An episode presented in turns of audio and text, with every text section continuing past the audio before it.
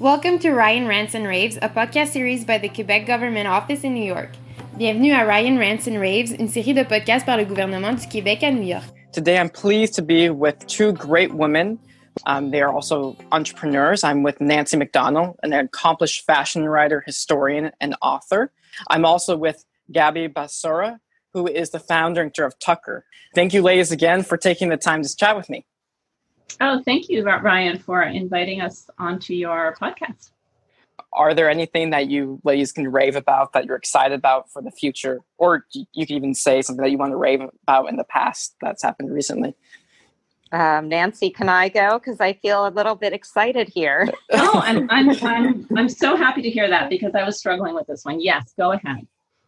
So I have been taking these long walks in the park every morning because of COVID and the working from home and just a change to some of the other routines that I used to have. And I must say that there is something right now. I, I've been liberated in a way because you have this luxury of time. So sometimes, eh, you know, sometimes I put on a tucker dress and high heels and I just walk around the park, the lap, which is six miles. Yeah. And I, I do it to just have a different moment feeling energy but i also see that it it produces these different responses in people. People are domestically they say oh we're waiting for you to come around the bend in that bright floral dress. It so i'm excited right now that we have uh, this obstacle in front of us that's confusing people and that is uh, unsettling. And i don't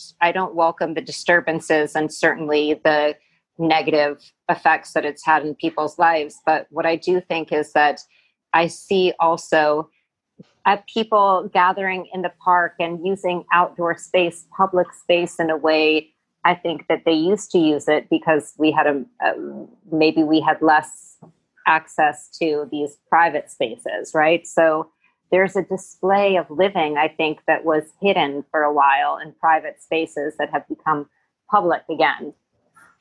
And the one thing I'll say about that is, you know, with the out with the public spaces, even with just outdoor dining, that's something that probably it reminds me more of Europe. And I think uh, I enjoy more going to a restaurant now, just to be outdoors and, and you enjoy the outdoors, which is something that I don't think would have occurred um, without COVID in, in, in the U.S it always made me wonder why we had so little of that in a city like New York, which is such a people watching, street life, yeah. vital city. Why so much of the life, you know, became sequestered to these private spaces. But, uh, and I don't have the answer to that, but I certainly, I, I agree with you. I welcome this.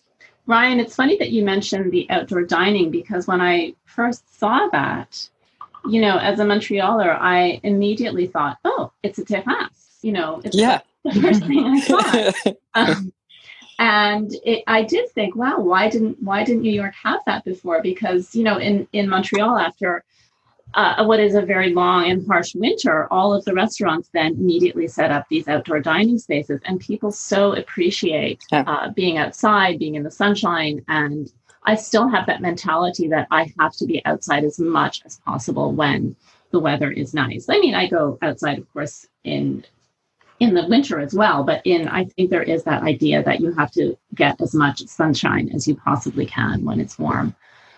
Uh, I, I'm now going to talk about something that you know some might say it's a bit well, it is a more controversial subject, but you know I would like to touch upon just the fur industry, um, just because that's Canada has a deep history to it but you know, you know, Gabby, I'll, I'll address this question to you. You know, what are your thoughts, and you know, you know, who are some influential women that have have worn fur? Icon is not the wrong is the wrong word, but just women. I think inspirational women in my life. We Nancy and I both had the pleasure of having a nice friendship with my neighbor in the West Village, who was my landlord, and um, she was a fashion photographer in the 40s, 50s, 60s. She had started her career at Vogue. She had gone to Pratt Institute. She was Swedish by heritage and had uh, grown up in New Jersey. And she was an exceptional woman. And she had made a lot of her photographs were centered around fur advertising. and mm. uh, for Christian Dior, for Emba, for different different brands. But she had a huge body of work that was related to fur, and she actually I discovered when we were looking through her archives at Pratt had I believe her senior project was centered around fur, and she had created this uh, book that was beautifully done. I wish that it could be turned into a book now because I think that uh, my grandmother wore fur. I have fur coats that my grandmother gave me that when they became, you know, dried out and were unpreservable anymore, I salvaged what I could. I made yeah. head headbands for my sisters and I and earmuffs and my you know nieces got earmuffs and we literally it was like you know there's this book uh, Tamar Adler does the everlasting meal and she talks about you you take all the scraps from the vegetables you put them in a in a container then that's your soup stock. And then your soup the, the last little drizzles of your soup stock go into something else. And you just you have an attitude that is not wasteful. And there's certainly some people and i know and you know i have friends that are vegan that are completely against fur and i can appreciate and respect yeah. their decisions you know and why they want to live their life like this and and and then at the same time i feel like i would like to be able to wear my grandmother's fur coat that she had in her closet for 40 years and and left to me. And when I put that on, I remember all the times driving in the car next to her and the conversations that we had and the things that she taught me and the significance of that. And the fact that after 40 years, something, you know, how many people go through, you know, a million polyester, you know, coats and yeah. God love Patagonia for repairing coats, but things, a lot of things have shelf lives. And then there's some things that have managed to endure over years and years and years. And I think that that has to be acknowledged. There's different sustainability, there's different ways of being conscientious, a conscientious consumer. And I, well, I think what's also very beautiful about the story is like you're keeping something that's tied to your family and altering it, and you can still carry it with you. Um, and it's it, it is very sustainable. Um, and the one thing I'll say about you know reusing like a a vintage fur coat is even if you decide to give it away, it's it will decompose more naturally because it isn't synthetic. Um, yeah. And, and and it's like you said, you know, when we spoke earlier, it's you know when someone just puts a blanket statement over something, you know, it's hard for them to actually have a discussion and for them to actually learn about the more details and you know you know and you know what is actually positive from yeah and i I think that it's what's happening right now, kind of with cancel culture, is that people just grab an idea and get behind it, you know, because the intention is good. The intention is not bad. I don't think that the intention is bad, but I think it's just very knee jerk reaction without taking the time to really understand um, things and to to have the courage to go against the tide yeah. of of popular thought and really look at things and try to gain a deeper insight and understanding of things and then and then you know and then stand up and be courageous for what is something that you think is right yeah. is right is right. Mm-hmm. and, and i think you know just for companies companies who just follow you know what is popular in movement i think they never stay long term i think that you know companies who, who s- stick to what is true in their dna i think those are the ones who people will always gravitate towards because they you know of course things alter and adapt and pivot but they're still who they are 10 years ago no, um, it's it's upsetting because I think also there's a validity of people's stories. You know, Nancy and I worked very hard to get uh, Virginia's story told, you know, in the sense yeah. that she was not Vivian Maier. Nobody discovered that she was a photographer, you know, after she passed away. But she was, she came about in a time like Diane, we, you know, Diane Arbus was her peer. Um, there, you know, there were few women in her field. She was very, um, I mean, I say this, but you know, throughout history, there's always been this woman. All of a sudden, you know, we get asked, you know, in how do you balance being a working mom and to, and being yeah. a mother? And I think, well, we've been doing it for since the beginning of time, and um, so we've become very good at it. But um, but I think Nancy and I really were quite discouraged that we had this beautiful story to tell, beautiful images, like people were mm-hmm. we would yeah. show them to girls that you know and they were and so, they loved them they were so moved by virginia's images that were virginia did not like cleavage i mean you know sometimes just with the fur i had to run upstairs before she saw me if i was in one of my little croppy tops that i also do love to wear with you know alongside a silk dress and I think they really I think touched say, people. Gabby, too, that that Virginia was really the the you know she shot fur because she was working at the top of her field. The really uh, Virginia shot advertising rather than editorial because, as you said, she was a mother. She was uh, on her own raising her son, and advertising paid and still pays much more than editorial work. Yeah. Uh, and in shooting fur, she was really working at the top of her field because in the 1950s and the 40s and the 60s, doing um, shooting advertising for fur and for cars, those were the that, those that was the prestige advertising. Um, that was the really top end. So she was really really at the top of her field. So this leads me, Nancy. Could you quickly perhaps um, speak about you know the history of how Canada is tied to the fur industry? Intimately tied to fur. Um, you know, if you look at the history of um, Canada, very, very closely tied to um, the fur trade. If you look at uh, La Compagnie de la, Nouvelle, no, de la Nouvelle France, uh, the Hudson Bay Company, the Northwest yep. Company, um, these were all fur traders, um, and they really, uh, they they if they didn't exist, they were in Canada to trade furs, and that was the the main economic engine that developed um, what was then the colony. Yeah, and when Hudson Bay itself, you know, it's it's been around for a very long time. It's one of the oldest companies, I think, in North America. I believe. I know. So, yeah. I was yeah, going to say, just just think of all the brands that have had their businesses supported in such a great way and growth thanks to the Hudson Bay Company here in the US. You mm-hmm. know, I mean, we've yeah. had incredible exposure and the doors that the stores, you know, just the number of retail doors. And I think um, is such an incredible influence and opportunity, you know, creation of opportunity. Business business gets a bad rap, just like fur gets a bad rap sometimes. and and that we it's so integral and um the things, the opportunities that it creates um, on so many different levels, whether, you know, it's for people's livelihood, economic activity.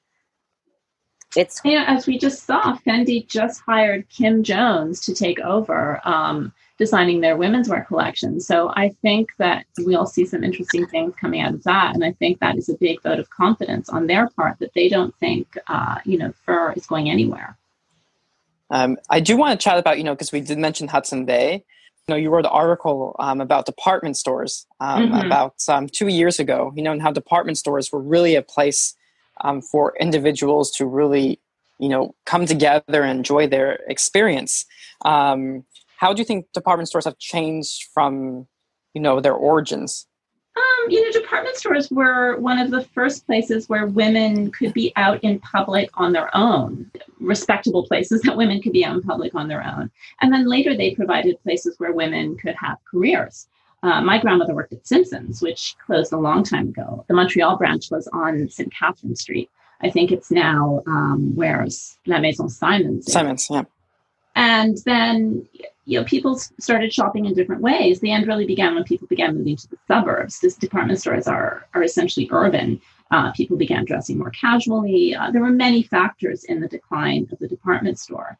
Uh, you know, and people say that department stores didn't adapt, and so they became irrelevant. And in some ways, there were things they could have done differently. Uh, they stopped, for example, treating their sales staff as a profession that really deserved respect. Department mm. used to spend a lot of time training their sales staff about what they were selling, about seasonal trends, about what was happening in the market. But department stores also became victims of this relentless focus on profit. Capitalism run amok about ordering everything on Amazon.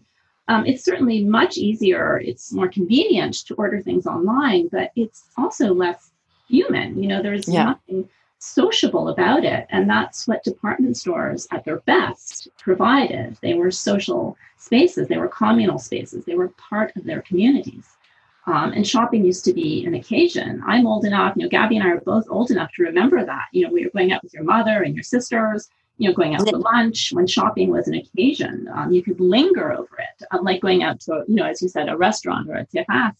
And, and also, like, the there's no time for that anymore the stores had uh, uh, my mother was a working woman she had mm-hmm. a movie theater in seattle's public market and she um, it, the department stores also i don't know nancy if you remember had little play centers where you could drop off your children mm. and they could have a snack and a little play area and there were they were little nursery centers which meant that a woman could actually go and not have to drag her child around in a carriage. You know, half the time you see like kids, you know, on their parents' telephones just because right. the mother needs to buy some pants to go to a meeting on Monday. Mm-hmm. You know, I mean, I think what has happened is that in in our effort for efficiency to make time for all these other things, we've traded the fact that actually that was a that was I think more sociable, more impactful than trying to rush around and get everything done and order your clothes from your bedroom and at midnight, mm-hmm. you know, at the end of your day that's already so filled. Right. Doing some work for an online retailer, they said their sales would spike at about 9 p.m. Um, because kids were in bed. Mm. Others could sit down with a glass of wine and then they would start ordering. Nancy and Ryan, I have to also just say a very important point that, you know, relates to the way that we're doing business now at Tucker is that we're making things these units of one when we're not pre-stocking inventory when you order a dress from tucker we're making it for you mm. and mm-hmm. we're asking the client the customer to wait a week to receive a dress by the time it's made and shipped from our factory which goes against what many brands were offering at Amazon Prime, next day, same day delivery, instant gratification. Yeah. But mm-hmm. the thing is that the customer also has to engage with us in the sense of that, you know, when you're online shopping, because you're not going into a store and trying something on and you don't have a lovely salesperson who often had an incredible sense of style themselves. I worked mm-hmm. at Agnes B, you know, I yeah. was really very vested in if somebody wanted to buy something I didn't think looked good, even at 17 when I was working there, I had the I had the confidence to say, you know, I didn't think it looked good. Could I suggest something else? And and so you're ordering 10 blouses or 10 items from a store and most often you only have the intention of keeping you know two mm-hmm. or one right and so what that's doing is i think it's very interesting it's putting it, it puts all the burden on the manufacturer mm-hmm. and yeah. rather than saying we're going to partner together like i want to make as little imprint on the universe but i love clothes right mm-hmm. so i want a new blouse but i don't want to devastate the environment in its mm-hmm. knitting so it has to be, I believe, a concerted effort on on both people's parts, and that's why I loved, you know, the department store or the brick and mortar because I think that you can shop I think more responsibly than when you're just ordering things, you know, from your bed at 9 p.m. Yeah. Well, on that, you know, I had a great time chatting with you both. So thank you again. Un grand merci. C'était vraiment plaisir. Um, and I look forward to chatting again. Thank you, Ryan. Thank you so much for asking us to be on the podcast. Yes, thank you, Ryan. It was a pleasure. And Nancy, it's always a pleasure. Always a pleasure, Gabby. I hope I get to see you soon. Merci d'avoir écouté Ryan's Rants and Raves. Suivez-nous sur Instagram at Ryan's Rants and Raves. Thank you for listening to Ryan's Rants and Raves. Follow us on Instagram at Ryan's Rants and Raves. À très bientôt.